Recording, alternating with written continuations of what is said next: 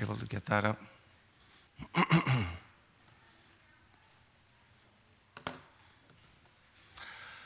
and now I breathe a sigh of relief. Shall we pray? Father in heaven, indeed we can rejoice that the Lord Jesus, our Savior, is our lighthouse. He said, I am the light of the world. No man cometh to the Father but by me. We thank you for the one who shed his royal blood. This is a, this is a hard thing to, to fully grasp. Help us, Lord, as redeemed people, ransomed people, to live accordingly, to live in the light of your word and in the light of the grace in which we walk and live, given to us by our Savior. In his name we pray. Amen.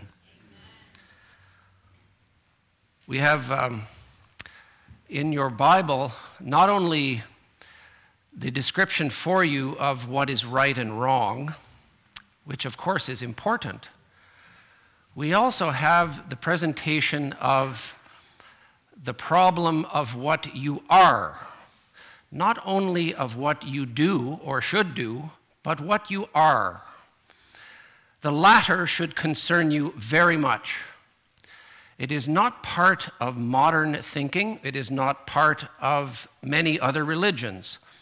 The religion of Islam has a checklist. If you can check off the boxes in the checklist, then you should be good, although they cannot guarantee anything. Catholicism also has quite a strong emphasis on works and checklists and avoiding the doing of wrong, which is a good thing, and the uh, good actions that you should engage in, and hopefully the good outweighs the bad. That is also the Islamic teaching. But I want to speak to you this morning about the weighing of your being, the measurement of your soul, the assessment of what you, what you are. Let's begin by thinking about the concept of a disciple. We sometimes imagine that um, a disciple, as we read them in the read of them in the Gospels, is a, a Christian, is a person who is at least strongly on the way to becoming a Christian. But I think that should be clarified for you. The meaning, the fundamental meaning of the word disciple is learner, learner. So that is a good thing to emulate in and of itself. But we read in John 6:66 that after the Lord Jesus talked about the Spirit gives life, the flesh counts for nothing. The words I have spoken to you, they are spirit, they are life in 64. In 66, we read that some of the disciples went back and walked with him no more. Didn't like that teaching. This world's um, systems have all kinds of followers, have all kinds of people that are attempting to learn from those systems to varying degrees of success. So we should think more broadly when we read our Gospels, when we think of the disciples, when we think of how they thought about themselves as followers of Christ, as learners of the teachings of Christ. now, on this side of redemption, walking in the grace of God, enjoying the grace of God as ransomed people, we still have so much to learn from the teachings of the Lord Jesus Christ. But we should also, as I say, not forget the audience that he spoke to, and that they were not on the same side of redemption that we stand on and that we are in. They were learners. They listened to what the Lord Jesus said. And you know, I often think as has been pointed out by people like Oswald Chambers, you know, I am an abysmal failure. My state of being is awful. And I'm going to keep walking after this man. I'm going to continue to hear what he has to say. But so far, what I'm hearing is that I am in a very bad way. And that would be true. James chapter 2 refers to the Lord Jesus, his teaching as the royal law. I think that the teachings of the Lord Jesus should, that's a good descriptor, they should be described as the royal law. An elderly lady at a church that I used to go to said that it is impossible to be a Christian without being a disciple. Now that's interesting. Interesting that that experienced Christian would say that if you want to walk with the Lord, enjoy the Lord, know the Lord, you can't do that unless you are learning. Unless you are learning. She said, it's impossible. And she was at least 80 years old. It's a very simple observation. And I trust that you are still in your Christian life, even though you are perhaps comfortable on this side of redemption. You are still learning. You can still expose your soul to the teachings of the Lord Jesus and say, How far do I have to go? Well, you are bought. You have been bought. You belong to Him. You've been bought with a price. You belong to Him.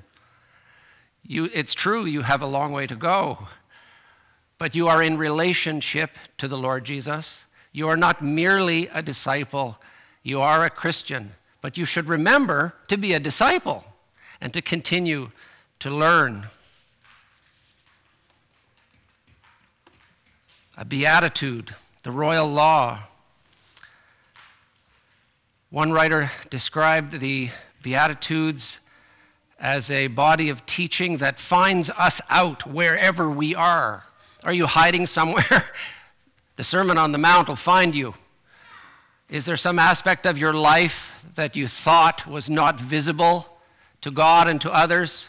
The Sermon on the Mount will put its finger right on it, and you will say, How far do I have to go? In a sense, you have a long way to go, just as we all do, as just as I do. But it's good to know that as believers, we are walking in grace and by grace, and the things that we uh, emulate, we do not emulate or seek after in our own strength. My mother used to say, Be sure your sins will find you out, David. Numbers. Numbers chapter 32, verse 23. I hated it when she said that. It, it always came true, was the thing. I think mothers have some kind of, well, it takes me back, you know, to, to very old television programs and, and acronyms that people no longer even use. She had some kind of ESP, extrasensory perception. You'd come in the house and she'd almost know what you'd already, you know, how? I don't know how. It's, it's a mother thing. But as we, as adults, um, consider the royal law, it's good for us to know what we've signed up for.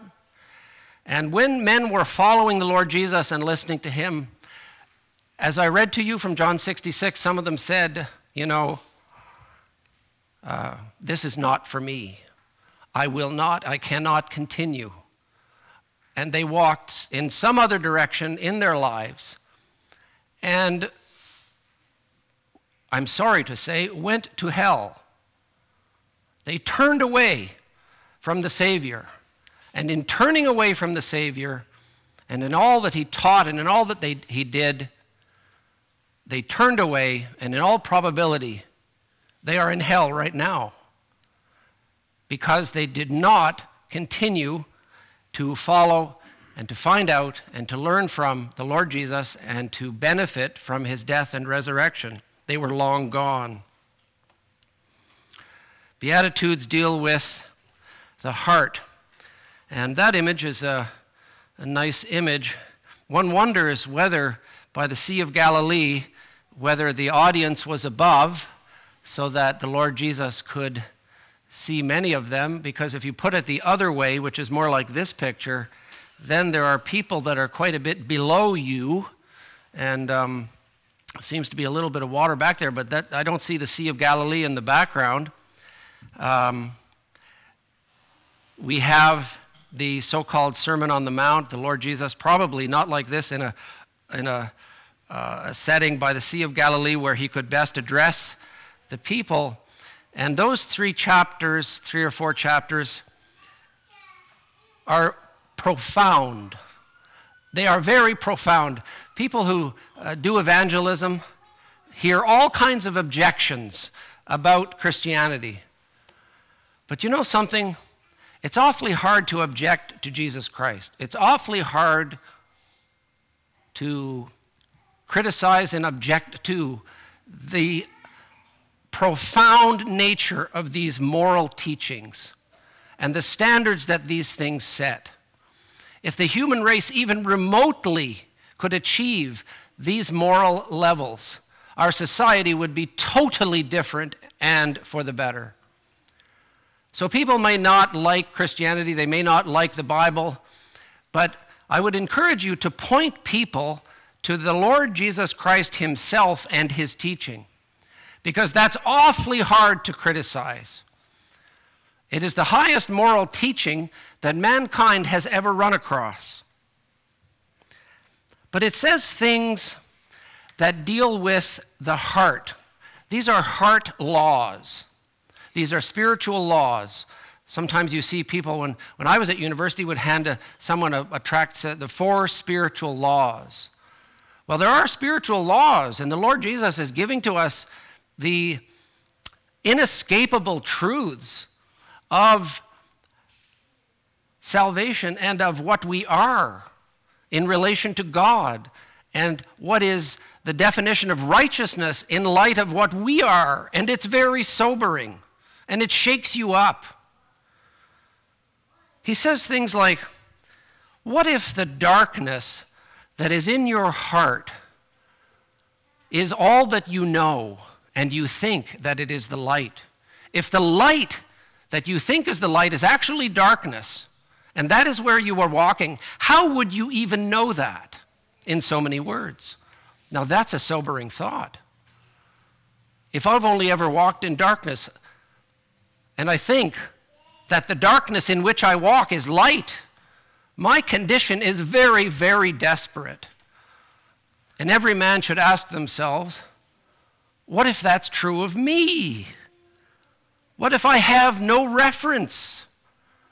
My darkness is my darkness, and my reference is darkness. And that's the condition of my heart?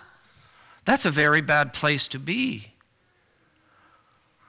What do I notice about my heart? One of the laws of this is the words that come out of my mouth that sometimes my ears hear. I go, What? Did I say that? Oh no. Well, the overflow of the heart is what comes out of the mouth, the Lord Jesus said. Can you stop it? Can you change it? You will observe in your own life that what comes out of your mouth is found in your heart. You might try to say, you know, I need to be more polite, I need to be more diplomatic.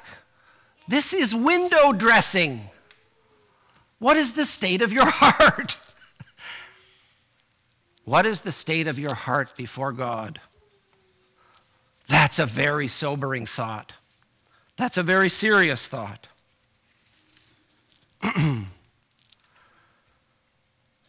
Thinking about the Beatitudes and, shall we call it spiritual surgery? The Lord Jesus says, Does your eye cause you to sin? Pluck it out. Does your hand cause you to sin? Cut it off. And on the one hand, you say, Yeah, my eye causes me to sin. It's true. It's true. Jesus says the outcome is hell. Is he kidding? He's not kidding. Can I do anything about it? Do I have the courage and the strength to pluck this thing out? I don't. I don't. I can accept at face value what Jesus says about hell, and he knows more about hell than I do. And I can't do it. It's sending me to hell, and I can't do anything about it. My actions are evil. My thoughts are evil. What I look at is evil. It's in my heart is darkness. This is a terrible situation. Can I change it? Can I change it? In and of myself, I cannot. I cannot. Jesus is not lying about hell. Jesus is not lying about the consequences of our eyes and hearts and thoughts and words. This is very serious. It's a very serious situation to be in.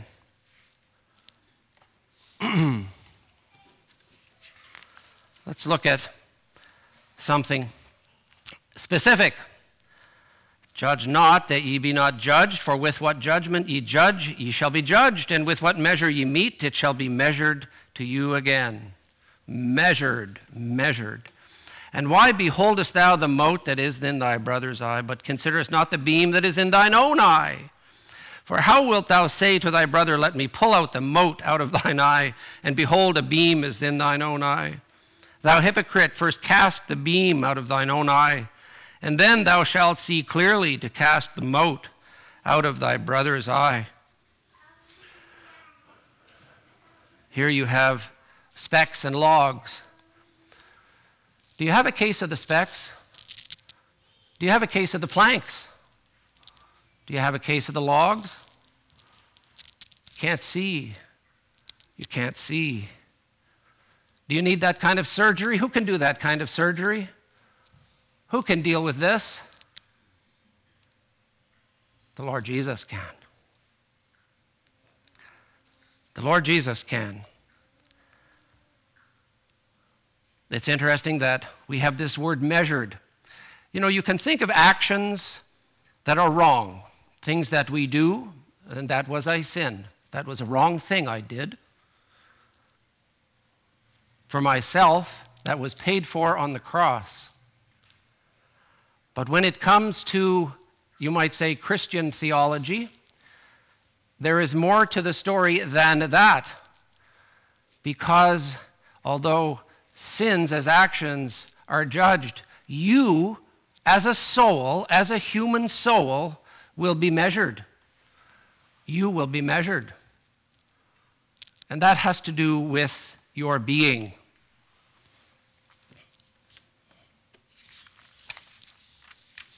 You will be weighed, is another way of putting it. Are you ready for that? Are you ready to be measured and weighed in your being? That should be a sobering thought. Have you been to the ontology department? Cancer is a scourge in our society, and people who get cancer go to the oncology department in, with a letter C instead of a letter T. Have you been to the ontology department? Ontology is the ology, the study, the consideration of being. What is your being? What is your being before God? How will you be weighed? How will you be measured in your being? Your being needs to be redeemed, it needs to be purchased. That's what redemption is all about. It is the purchase of what you are. And the Lord Jesus, in his sacrifice on the cross, has purchased you, which is very good news. Because it's at that level that we need salvation. It's at that level. I want to quickly consider three individuals who were weighed up, who were measured and found lacking. In our considerations of 1 Samuel, we're almost right through the book, but we've already covered two of the three people that I'm going to talk about this morning in 1 Samuel. We've talked about Eli and Saul. So I want to talk a bit about the house of Eli, Eli the high priest. You can read in 1 Samuel 2:31. I want to give you a sense of God measuring a man and dealing with that man and on what basis and what happened.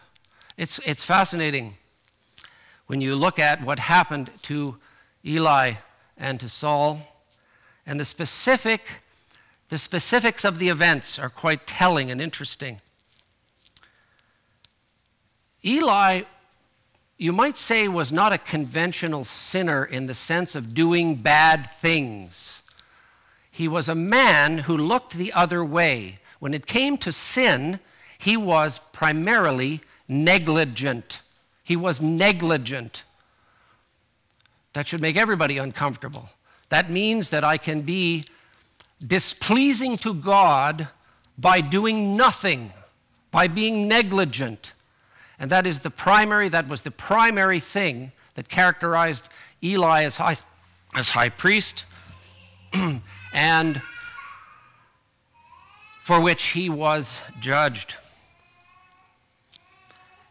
Even today, there is a tradition with the Jews called Keriah, and that is the tearing of the clothes. And it is associated with death. You have read in your Bible that sometimes people will sprinkle ashes on their heads and they will rip their clothes at a funeral. At a funeral. And it is a public expression of grief.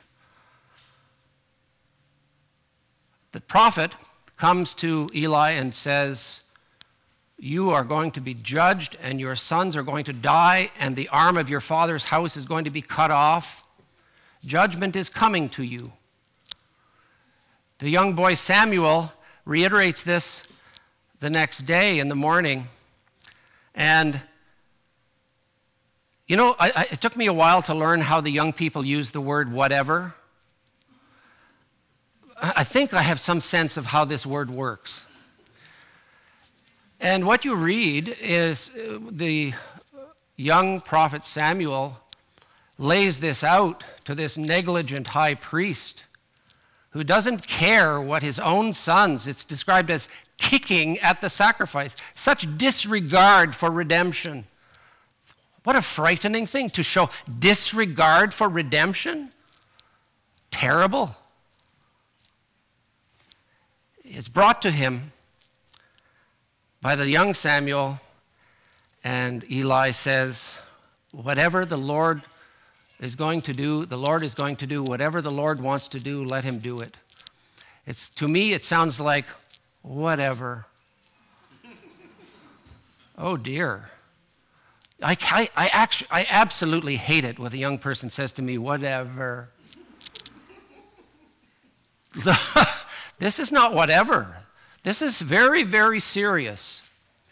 And what happens, of course, is the next battle his sons are killed, and the messenger comes, and he sees the messenger coming. Oh, thank you very much, Patsy Kirby. and he, his fear grows. He's a great big fat guy, and is sitting there on that stool, and the guy's coming, and his fear is growing. He figures, bad news, bad news, bad news. And the messenger comes, and Eli says, What happened? blah, blah, blah, blah, blah, and your sons are dead. And the messenger is ripping his clothes. Is Eli ripping his clothes? He doesn't even have a chance to rip his clothes. He falls over dead. This sadness, this grief that he should have, um, you know, been part of even that he is not part of. He doesn't even get to rip his own clothes. He falls over dead. The one ripping the clothes is the one brought the news. The one bringing the news has the grief of the situation enough to rip his clothes. The man for who that is responsible for this doesn't even have a chance to repent and rip his clothes. He's keeling over dead right in front of the messenger. Tells you something. Tells you something. He died of shock without a chance to grieve. The same man that went, Whatever. Oh dear. Saul. What a life. His life is very instructive. The, the account, the historical account, is very engaging. All of it is very engaging. Eli might have thought, you know, my priestly house is permanent. I just have to be the high priest. This is a permanent situation. ripped away. Paul, uh, Saul said, My reign is permanent. I just have to be king.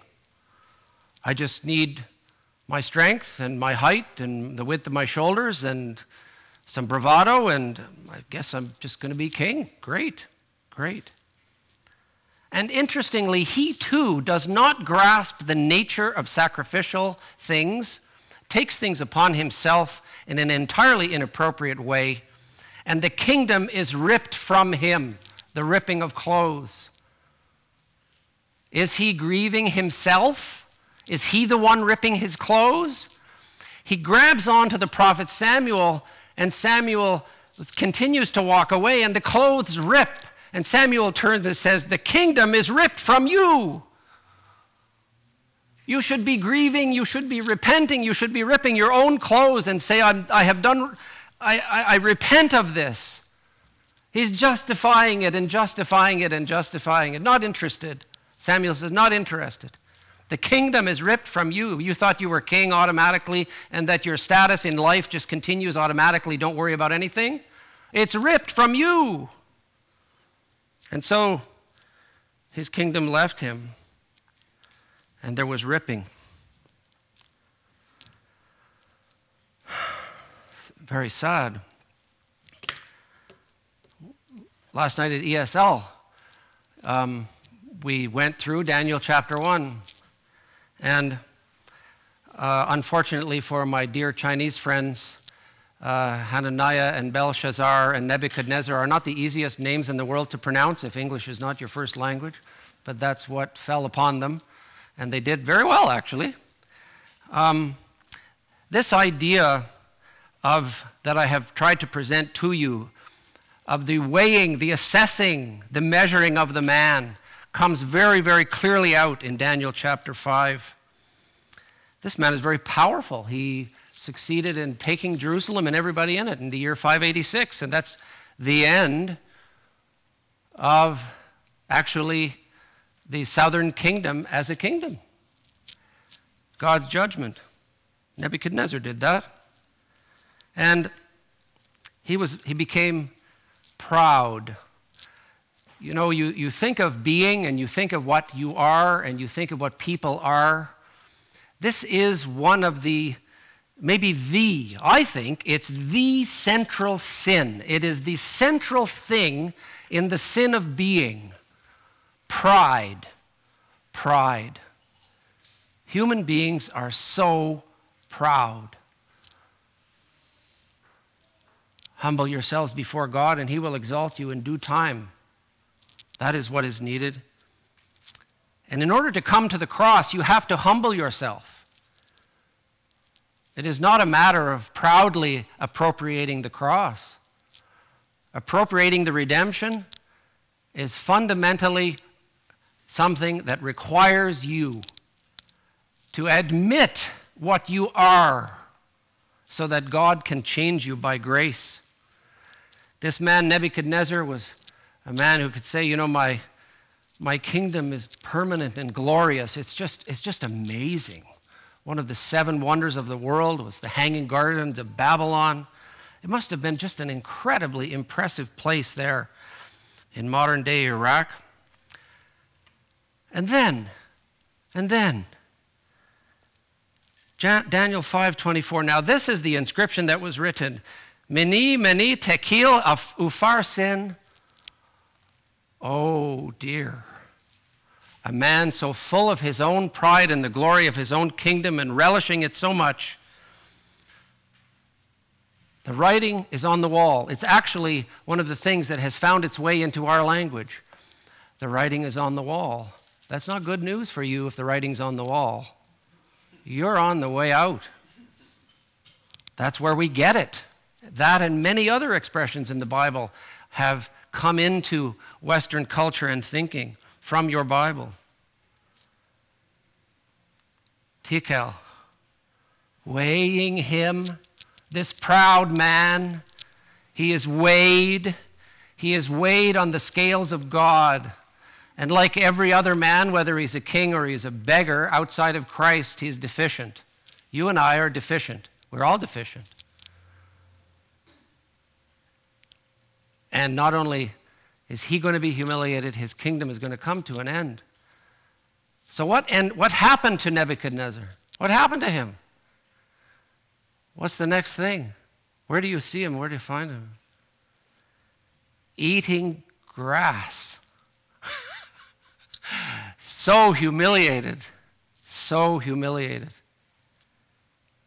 Amazing. His pride, his pride. So, think of that. Think of that when you think of your heart. Think of that when you think of what you are.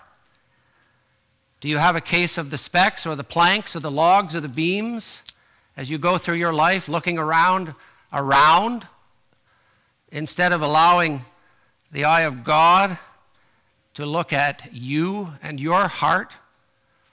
What are your eyes like? What are you taking in? Are you assessing things in an ungodly way? Or are your primary concerns actually how is God weighing you?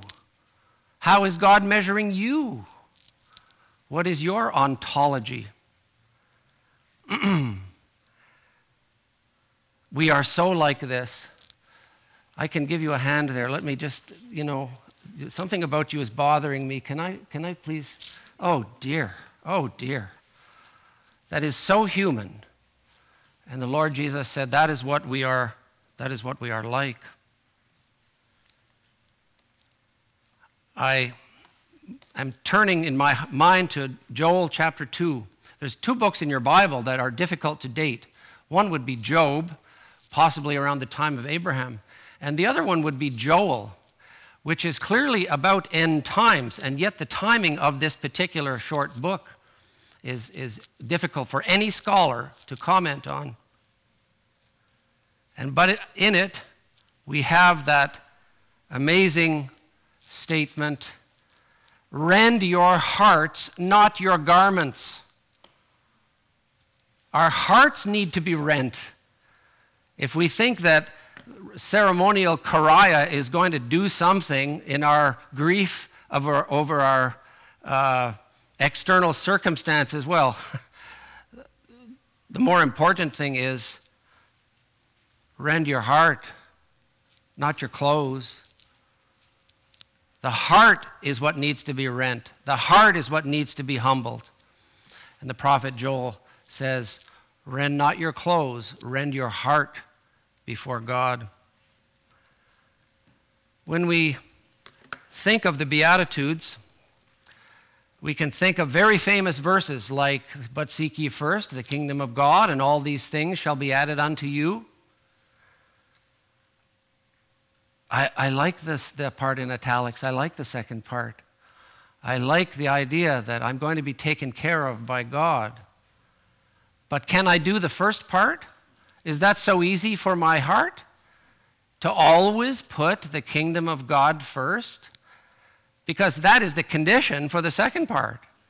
To have a heart that is so taken up with the kingdom of God that the second part takes care of itself. That's what Jesus taught. And we have to admit that we are often taken up with the other things, the many things that are in our lives that we worry about every day, and they completely occupy us and eat us up. Jesus says, Don't worry about those things. Seek ye first the kingdom of God. That means your heart needs to be a heart that seeks after the things of God all by itself, of God, by God, through God by God's power. And that we have to admit that that is not what our hearts are like. That's what they need to be like. And by grace and by His Spirit, we can do the first part and enjoy the second part. Proverbs 3 5 and 6 Trust in the Lord with all thine heart, and lead not unto thine own understanding. In all thy ways, Acknowledge him and he shall direct thy paths. Do you like God? Do you like the idea of God directing your steps and directing your life and directing your path? Sounds good to me. I like the second part. Where does my heart need to be, though? It needs to be a trusting heart. I need a change of heart. I need a different heart. I have to admit that in my flesh, my heart is not trusting toward God. I always hope that God will direct me. The first part is the hard part. The first part is the part that requires grace and reliance on God. The second part will take care of itself if the first part is genuine. This is a rather sobering thought that I'm going to continue uh, that I'm going to close with, actually, not continue with, close with. I don't know, when I look at um, my grandchildren, when, when David McDonald gets a look at Murdoch and I look at uh, little Beatrix Violet, will the Lord become before they pass away from a natural death? I think so. Are we looking at the last generation? Look at all these events around you. Will we look upon them as just an accident of history and that we'll move on? I think not. I think not. I look at the little ones and think that the Lord will come before they ever get close to my age. And after the Lord takes away his people in the rapture and the tribulation the terrible tribulation is going on. We see so much sin in the world. What do we see in the book of Revelation, chapter 16? Bowls of wrath. God is going to He's going to judge this. He's going to judge it. And the picture of a bowl is that God decides how full it is before it's emptied. The measure of it will be exactly correct for the judgment that is appropriate to what's going on on this planet with human beings. And they will be poured out and poured out and poured out according to God's measure, according to God's timing, and according to God's amount. And so ultimately, we know that things will be assessed and weighed and judged according to right measurements of God. Are we confident that we walk with the Lord in the light of His Word? I hope that you are. I hope that you are. I hope that you know the Lord and that you walk by grace and that you look forward to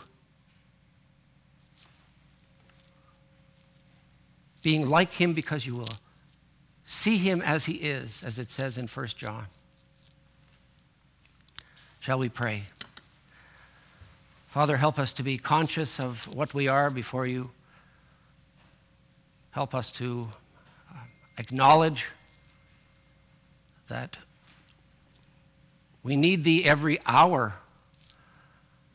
if there's anyone here who does not know what it's like to, to know you and to walk with you, to trust you, to seek the things that uh, truly matter in eternity, if there is anyone here who knows none of these things, may that person turn over their being, turn over their lives to you at the cross. We thank you for this time this morning. We pray that in these coming difficult days, you would give us grace. We need grace. We are not sufficient for these things. We pray that you would guide and direct.